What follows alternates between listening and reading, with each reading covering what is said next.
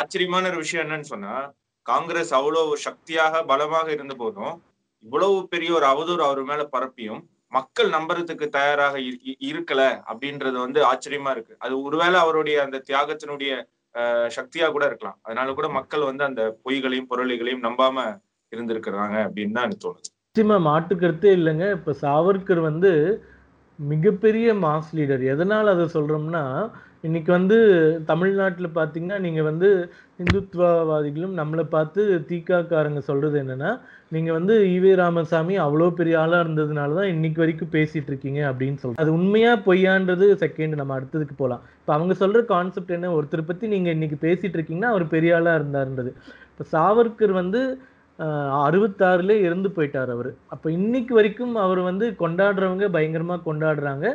இப்போ கொண்டாடுறவங்க கொண்டாட்டுன்னு விட்டுட்டு போயிடலாம் இல்லையா? எதிர்த்தரப்பில் இருக்கிறவங்க ஏன் அவரை பத்தி திருப்பி திருப்பி திருப்பி ஒரு நல்லவர் இல்லை நல்லவர் இல்லை அவதூறு பரப்புறாங்கன்னா அப்ப அந்த காலத்துலயும் அவர் எவ்வளவு பெரிய மாஸ் லீடராக இருந்திருப்பாருன்னு நம்மளுக்கு தெரியுது. இன்னொரு மிகப்பெரிய குற்றச்சாட்டு அவர் மேல வைக்கிறது என்னன்னா ஆயிரத்தி தொள்ளாயிரத்தி நாற்பத்தி ஏழுல இந்தியா பாகிஸ்தான் அப்படின்னு நாடு ரெண்டா பிரியும் போது அது காங்கிரஸ் தான் செஞ்சது அப்படின்னு இந்த நாட்டுல பெரும்பான்மையான மக்கள் நம்புறாங்க. காங்கிரஸ் வந்து நெஹ்ரு வந்து ஆட்சி பிடிக்க வேண்டும் நான் வந்து பிரதமராக வேண்டும் அப்படின்ற எண்ணத்தோட எப்படியாவது எனக்கு அந்த பதவி கிடைக்கணும் அப்படின்னு சொல்லி இந்த மாதிரி நாட்டை பிரிச்சதாகவும் அது காந்தி அவர்கள் வந்து உறுதுணையாக இருந்ததாகவும் அதுக்கு ஜின்னா தான் வந்து ப்ரெஷர் பண்ணதாக ஒரு விஷயம் வந்து நாடு முழுக்க நம்பப்படுது. ஆனா வீர சாவர்கர் தான் இந்த டூ நேஷன் தியரிய வந்து ப்ரப்போஸ் பண்ணாரு. அவர் தான் முதல் முதல்ல அதை பத்தி பேசினாரு அப்படின்னு சொல்றாங்க. ஓகே ஸோ இது ரொம்ப நல்ல கொஸ்டின் வந்து இதுக்கும் சரியான விளக்கம் நம்ம கொடுக்கணும். ஏன் கொடுக்கணும்னா அந்த இந்தியன் இண்டிபெண்டன்ஸ் ஹிஸ்ட்ரியே வந்து இதில் தெரிஞ்சுக்கலாம். நம்ம இந்த ஒரு சின்ன கொஷனுக்கு கொடுக்கக்கூடிய பதிலில். இப்போ வந்து ஆயிரத்தி தொள்ளாயிரத்தி அஞ்சு ஆயிரத்தி தொள்ளாயிரத்தி அஞ்சுனா சாவர்கருக்கு இருபத்தி ரெண்டு வயசு தான் ஆகுது. ஸோ இருபத்தி ரெண்டு வயசில் பூரண ஸ்வராஜ் அதாவது முழு சுதந்திரம் அப்படின்னு கேட்ட தலைவர் வந்து வீர சாவர்கர் தான். ஆயிரத்தி தொள்ளாயிரத்தி அஞ்சுலேயே கேட்டார்.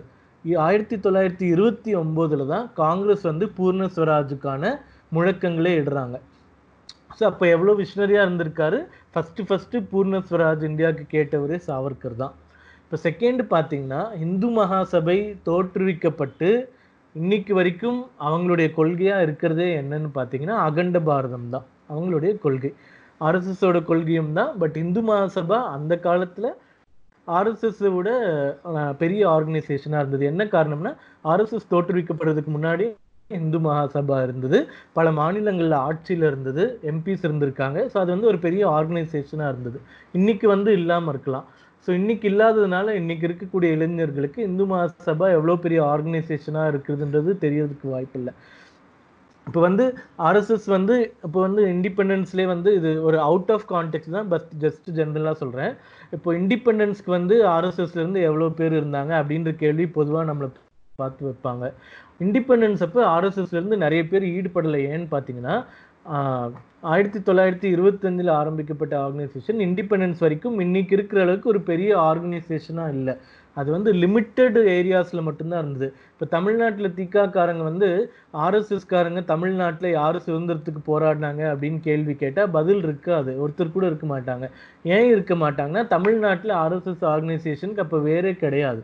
ஸோ அந்த மாதிரி இப்போ டூ நேஷன் தியரி வந்து இருக்கக்கூடாதுன்னு பாடுபட்ட இயக்கம் ஹிந்து மகாசபா இயக்கம். அந்த ஹிந்து மகாசபா இயக்கத்துக்கு பல ஆண்டுகள் தலைவராக இருந்தவர் வீர சாவர்கர் இப்போ இந்த பொய் எங்கேருந்து வருதுன்னா இப்போ சமீபத்தில் பார்த்தீங்கன்னா சசி தரூர் கூட ஒரு ட்வீட்டில் வந்து போடுறாரு. டூனேஷன் தியரி வந்து ஜின்னாக்கு முன்னாடியே சாவர்கர் வந்து கேட்டார் அப்படின்ற ஒரு ட்வீட் போடுறாரு. இன்னைக்கு இருக்கக்கூடிய ஹிஸ்டாரியன்ஸும் சில பேர் வந்து சாவர்கர் தான் ஃபஸ்ட்டு கேட்டாருன்னு சொல்கிறாங்க இதுக்கு வந்து ஒரு இன்சிடென்ட் இருக்குது என்ன இன்சிடென்ட்னா மகாராஷ்டிராவில் வந்து ஒரு மீட்டிங் நடக்குது. நைன்டீன் தேர்ட்டிஸ் எண்டில் ஒரு மீட்டிங் நடக்குது. அந்த மீட்டிங்கில் வந்து சாவர்கர் பேசுகிறாரு என்ன பேசுகிறாருன்னா இந்தியா வந்து சுதந்திரம் அடைஞ்சதுக்கு அப்புறமா ஹிந்துஸ் மெஜாரிட்டி பாப்புலேஷன் இந்தியாவில் இருக்கிறதுனால ஹிந்துஸ் தான் வந்து இந்தியாவை ஆளணும். அதுக்குன்னு மைனாரிட்டிஸ் வந்து நான் வந்து வெளியே போயிடணும்னு சொல்ல மாட்டேன். பட் மைனாரிட்டிஸ் வந்து அவங்க இருக்கிற பாப்புலேஷன் கம்மின்றதுனால அவங்களுடைய ஆட்சி அதிகாரத்தையோ அவங்களுடைய எண்ணங்களையோ மெஜாரிட்டி மக்கள் மேலே புகுத்தணுன்ற ஆசையை வச்சுக்க கூடாது இப்படின்ற தொனியில் பேசப்பட்ட ஒரு ஸ்பீச்சு இப்போ வந்து சாவர்கர் அப்போலேருந்தே அவங்களுக்குலாம் ஆகாதுன்றதுனால என்ன பண்ணுறாங்கன்னா இந்த ஒரு ஸ்பீச் பேசுகிறார் இப்போ நான் சொன்ன துணி தான் அவருடைய ஸ்பீச்சோட ஃபுல் கான்டெக்ட்டு அன்னைக்கு நைட்டே வந்து எல்லா ப்ரெஸ்லேயும் வந்து நியூஸ் பிரிண்ட் பண்ணுறாங்க என்ன ப்ரெஸ் பண்ணுறாங்கன்னா சாவர்கர் வந்து ஹிந்துஸும் முஸ்லீம்ஸும் ஒற்றுமையாக இருக்க முடியாதுன்னு பேசிட்டாரு. அப்போ வந்து அவர் டூ நேஷன் தியரி கேட்குறாரு அப்படின்ற ஒரு ஃபேக் நியூஸ் ஸ்ப்ரெட் பண்ணுறாங்க இன்னைக்கு பண்ணுற ஃபேக் நியூஸ் மாதிரி தான் அப்போவே தேர்ட்டி சென்ட்லேயே ஒரு நியூஸ் ஸ்ப்ரெட் பண்ணி அடுத்த நாள் பத்திரிகைகள்லாம் வந்துடுது இப்போ பத்திரிகைகள் இந்தியா பூரா ஒரு நியூஸ் வரும்போது படிக்கிறவங்க ஆப்வியஸ்லி ஒரு வேளை அவர் கேட்டாரோன்னு தான் நினைக்க முடியும். அவர் உண்மையாக என்ன பேசினாருன்னு இன்னைக்கு இருக்கிற மாதிரி ஃபேஸ்புக்கோ சோஷியல் மீடியாவோ இல்லை வெரிஃபை பண்ணுறதுக்கு அப்போ அவங்க வந்து இது உண்மைன்னு நினைக்கிறாங்க. இம்மீடியட்டாக என்ன பண்ணுறாரு அந்த பேப்பர் பிரிண்ட் ஆகி வருது இல்லையா? அன்னைக்கே அதாவது பேசினதுக்கு அடுத்த நாளே ப்ரெஸ் கான்ஃபரன்ஸ் வந்து சாவர்கர் கூப்பிடுறாரு. கூப்பிட்டு நான் என்ன பேசினேன்? நான் டூனேஷன் தியரியை வந்து கேட்கவே இல்லை. என்றைக்குமே நான் டூ நேஷன் தியரி கேட்க மாட்டேன். என்னோட கனவு எப்பயுமே அகண்ட பாரதம் தான் அப்படின்னு தெளிவுபடுத்திடுறாரு. இப்போ இந்த இன்சிடெண்ட் வந்து இதோட முடிச்சிடணும் இல்லையா? இப்போ வந்து அவர் பேசின பேச்சு உடனே பிரிண்ட் பண்ணி ஒன்று வருது. உடனே ப்ரெஸ் கான்ஃபரன்ஸ் கூப்பிட்டு நான் இந்த மாதிரி பேசவே இல்லை. இது என்னோட எண்ணமும் இல்லை. இங்கே இருக்கிற நீங்கள் எந்த தலைவர்கள் கிட்ட கேட்டாலும் என்னோட எண்ணம் இது இல்லைன்னு தெரியுன்றது தெளிவாக சொல்லிடுறாரு. இப்போ வந்து அந்த ஒரு இன்சிடெண்ட் வந்து இவங்க சூஸ் பண்ணிக்கிறாங்க. அதுக்கப்புறம் அவர் வந்து ப்ரெஸ் கான்ஃபரன்ஸ் வச்சதையோ அதுக்கப்புறம் அதை மறுத்து அவர் எழுதின எழுத்துக்களையோ எல்லாமே மறைச்சிக்கிட்டு அவர் பேசாத பேச்சு ஒன்று வந்து ஒரு நியூஸ் பேப்பரில் பிரிண்ட் பண்ண அந்த எவிடன்ஸை வச்சுக்கிட்டு இன்னைக்கு வரைக்கும் இவங்க வந்து அவர் டூ நேஷன் தியரி கேட்டாரு அப்படின்னு ஸ்பெக்ட் பண்றாங்க. ஸோ இதுவுமே வந்து கட்டமைக்கப்பட்ட ஒரு பொய் பிம்பம் தான். இப்போ நான் சொன்ன விஷயத்துக்கான எல்லா தரவுகளும் ரிச்லி அவைலபிளா இருக்கு ஆன்லைன்ல யார் வேணாலும் வந்து சரி பார்த்துக்கலாம் கண்டிப்பா. இன்னொரு இறுதியான ஒரு கேள்வி. காங்கிரஸ் கட்சி இவ்வளோ எதிர்ப்புகள் சாவர்கர் மேல வைத்தாலும் ஒரு கீழ்த்தரமான விமர்சனம் ஒன்று தொடர்ந்து வச்சிட்டு இருக்காங்க. அதாவது சாவர்கரும் கோட்ஸே இருவருக்கும் உடல் ரீதியான தொடர்புகள் இருந்தது. ரெண்டு பேரும் ஹோமோசெக்ஸாக இருந்தாங்க. இது டிவி டிவி விவாதங்கள்லயே காங்கிரஸ் தலைவர்கள் வந்து வெக்கமே இல்லாம சொல்லியிருக்காங்க. சோ இது எந்த அளவுக்கு உண்மை? ஏன் இந்த மாதிரி ஒரு ஒரு கேவலமான விமர்சனம் வந்து அவங்க சொல்லிட்டு இருக்காங்க இது இதே மாதிரியே ஒரு வரலாற்று திருப்பி இதுக்கு ஒரு ஹிஸ்டரி இருக்கு நான் சொல்றேன்.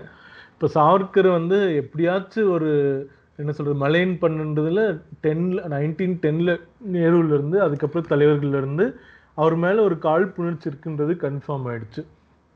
இப்போ வந்து நைன்டீன் செவன்டி ஃபைவ்ல என்ன ஆகுதுன்னா ஃப்ரீடம் அட் மிட் நைட் அப்படின்ற ஒரு புத்தகம் வந்து ரிலீஸ் ஆகுது. ஃபாரின் ஆத்தர்ஸ் ரெண்டு பேர் காலின்ஸ்னு ஒருத்தர் அப்புறம் இன்னொருத்தர் எழுதுன புக் அது. அந்த புக்கில் வந்து ஃப்ரீ இந்தியன் ஃப்ரீடம் மூமெண்ட்டை பற்றி நிறைய வருது. அதில் ஒரு இடத்துல என்ன வருதுன்னா ஃப்ரீடம் அட் மிட் நைட் அப்படின்ற ஒரு புத்தகம் வந்து ரிலீஸ் ஆகுது. அந்த ரிலீஸ் ஆகிறதுல என்ன ஆகுதுன்னா கோட்ஸே அவருடைய பிரதர் கோபால் கோட்ஸே கிட்ட இந்த ஃபாரின் ஆத்தர்ஸ் வந்து ஒரு இன்டர்வியூ எடுக்கிற மாதிரியும் அந்த இன்டர்வியூவில் வந்து அவர் சொல்கிற மாதிரியும் சாவர்கரும் கோட்ஸே அவர்களும் உடல் உறவு வைத்திருந்தாங்க. அவங்க வந்து ஒரு ஹோமோசெக்ஷுவல்ஸாக வாழ்ந்தாங்க அப்படின்றது யாருக்கு கோட் பண்ணுறாங்க கோட்ஸேவுடைய அண்ணன் கோபால் கோட்ஸேவை கோட் பண்ணுறாங்க ஸோ கோட் பண்ணி அந்த புக்கில் வந்து ரிலீஸ் பண்ணுறாங்க ஸோ புக்கு ரிலீஸ் பண்ண உடனே இவர் என்ன பண்ணுறாருன்னா கோபால் கோட்ஸே வந்து ஒரு ப்ரெஸ் கான்ஃபரன்ஸு கூப்பிட்டு இந்த ஆத்தர்ஸ் வந்து நான் சொன்னவே இல்லை நான் சொல்லாததை வந்து இந்த புக்கில் போட்டிருக்காங்க இதுக்கு நான் கண்டிக்கிறேன்னு சொல்கிறாரு கண்டிக்கிறேன்னு சொல்கிறது மட்டும் இல்லாமல் பாம்பே ஹைகோர்ட்டில் கேஸ் போடுறாரு. இந்த மாதிரி நான் சொல்லாத ஒரு விஷயத்த என் பேரில் கோட் பண்ணி இந்த புத்தகத்தில் வந்து எழுதியிருக்காங்க. அந்த போர்ஷன் இல்லைன்னா அந்த புக்கை வந்து நீங்கள் பேன் பண்ணணும் அப்படின்னு ஹைகோர்ட்டில் வந்து கேஸ் போடுறாரு. அந்த ஹைகோர்ட்டில் வந்து காந்தி கொலை மாதிரி இது ஒரு இன்வெஸ்டிகேஷன் வருது. ப்ராப்பராக இன்வெஸ்டிகேட் பண்ணுறாங்க விட்னஸ் எடுக்கிறாங்க. எல்லாமே பண்ணுறாங்க ஃபுல் விசாரணை முடிஞ்சதுக்கு அப்புறமா இந்த மாதிரி ஒரு தகவல் கோபால் கோட்ஸே ஆத்தர்ஸ்க்கு வந்து சொன்னதா எந்த ஆதாரமும் கிடையாது. அதனால இந்த போர்ஷனை வந்து நீங்கள் பேன் பண்ணணும்னு சொல்லிட்டு ஆயிரத்தி தொள்ளாயிரத்தி எழுபத்தஞ்சிலே பேன் கேட்டு பேனும் செய்யப்பட்டு விட்டது. இப்போ இது எந்த மாதிரினா இன்னைக்கு இருக்கக்கூடிய ஃபேக் நியூஸ் இண்டஸ்ட்ரி மாதிரி தான் இப்போ வந்து ஒரு திராவிட தலைவர் வந்து இப்போ ஃபார் எக்ஸாம்பிள் வீரமணி வந்து யுனெஸ்கோவில் வந்து பெரியாருக்கு வந்து அவார்டு கொடுத்தாங்க அப்படின்னு ஒரு தகவல் சொல்லுவார். இதுக்கு நீங்கள் சோர்ஸ் கேட்டிங்கன்னா என்ன சொல்லுவாங்கன்னா இவங்களா ஒரு புக் எழுதியிருப்பாங்க. அந்த புக்கில் வந்து சோர்ஸ் கொடுப்பாங்க. பட் அந்த புக்குக்கு சோர்ஸ் எங்கேருந்து வந்துச்சுன்னு கேட்டிங்கன்னா யாருக்கும் தெரியாது. ஸோ சோர்ஸையும் இவங்களே உருவாக்கி பொய்யையும் இவங்களே உருவாக்கி அந்த பொய் இந்த சோர்ஸ்னால உண்மை அப்படின்னு பண்ணுறது வந்து அந்த காலத்துலேருந்து வந்த டெக்னிக்கு. இப்போ இவங்க ரெண்டு பேருக்கு கொடுத்த உறவு பற்றி சொல்கிறதும் அந்த டெக்னிக் தான். இப்போ வந்து பாம்பே ஹைகோர்ட் ஆர்டரே இருக்குது இது உண்மை இல்லைன்னு சொல்லிட்டு இது பொய்யா புனையப்பட்ட ஒரு கதைன்னு சொல்லிட்டு.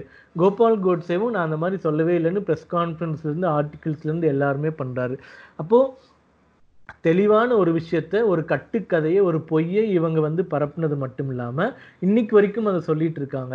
கடந்த சில மாதங்களுக்கு முன்னாடி மத்திய பிரதேஷில் வந்து கமல்நாத் அவர்களுடைய அரசாங்கம் இருந்தப்போ சேவாதல் அப்படின்னு காங்கிரஸுடைய ஆர்கனைசேஷனில் ஒரு புக்லெட் ரிலீஸ் பண்ணுறாங்க அந்த புக்லெட்டில் இந்த பொய்யை வந்து திருப்பி பரப்புகிறாங்க ஸோ வந்து இதுக்கு பேசிஸ் என்ன? இப்போ இவங்க ரெண்டு பேர் உடல் உறவில் இருக்காங்க அப்படின்னு சொல்கிறதுக்கு நீங்கள் ஒரு ஆதாரம் தரீங்க. அது என்னவா தரீங்க கோட்ஸேவுடைய அண்ணன் சொன்னார்னு சொல்கிறீங்க பட் அவங்க அண்ணனே அப்படி ஒன்று சொல்லலைன்றப்போ வேற என்ன சோர்ஸ் இருக்குது எதை பேஸ் பண்ணி நீங்கள் சொல்கிறீங்க அந்த சோர்ஸ் நீங்கள் சொல்கிறது வந்து பொய்ன்னு கோர்ட் வரைக்கும் போய் அவர் இல்லைன்னு ப்ரூவ் பண்ணிட்டாரு. அப்போ அந்த விஷயத்த விடுறது தானே ஒரு நியாயமான ஒரு அரசியலாக நம்ம பார்க்கப்படணும். இப்போ இல்லாத ஒரு விஷயத்தை திருப்பி திருப்பி மன்னிப்பு கடிதங்கள் இல்லாத ஒரு மன்னிப்பு கடிதம் இருக்குன்னு சொல்கிற மாதிரி இந்த விஷயமும் மிக மிக அவதூறான அபாண்டமான பொய். அதுவும் இப்போ இது எப்போ வருது? அவர் இறந்ததுக்கு அப்புறமா வருது. அவங்க ரெண்டு பேரும் இருக்கும்போது இந்த விஷயத்த சொன்னாலாச்சும் டிஃபெண்ட் பண்ண முடியும். ரெண்டு பேரும் உயிரோடு இல்லாதப்ப இவங்க ரெண்டு பேரும் உடலுறவு கொண்டாங்கன்னு இவங்க ஒரு பொய் சொல்கிறாங்கன்னா இவங்க வந்து திராவிட தலைவர்கள் மாதிரி நினச்சிட்டாங்கன்னு வேணால் நம்ம சொல்லாமே தவிர அதில் நிச்சயமாக உண்மை கிடையாது. அதுவும் ஒரு மிகப்பெரிய அவதூறான பொய் அவருடைய பேருக்கு களங்கம் விளைவிக்கிறதுக்காக. நிச்சயமா.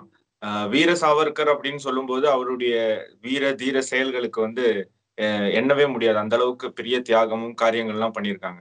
அந்த அளவுக்கு அவரை சுற்றி அவதூறுகளும் இருக்கு. தொடர்ந்து பலவேறு நிகழ்ச்சிகள்ல வந்து நம்ம இதை பத்தி பேசி இன்னும் மேலும் அவர் மேல இருக்கக்கூடிய பலவிதமான அவதூறுகளை பற்றி அஹ் தெளிவுபடுத்திக்கலாம். இந்த நிகழ்ச்சியில கலந்துகிட்டு உங்களுடைய பாயிண்ட்ஸ் எல்லாம் எங்களோட எக்ஸ்சேஞ்ச் பண்ணியதுக்கு ரொம்ப நன்றி. ரொம்ப நன்றி மீடியான் குழுவுக்கு. ஏன்னா சவர்கர் பத்தி நிச்சயமா எல்லாரும் தெரிஞ்சுக்கணும்.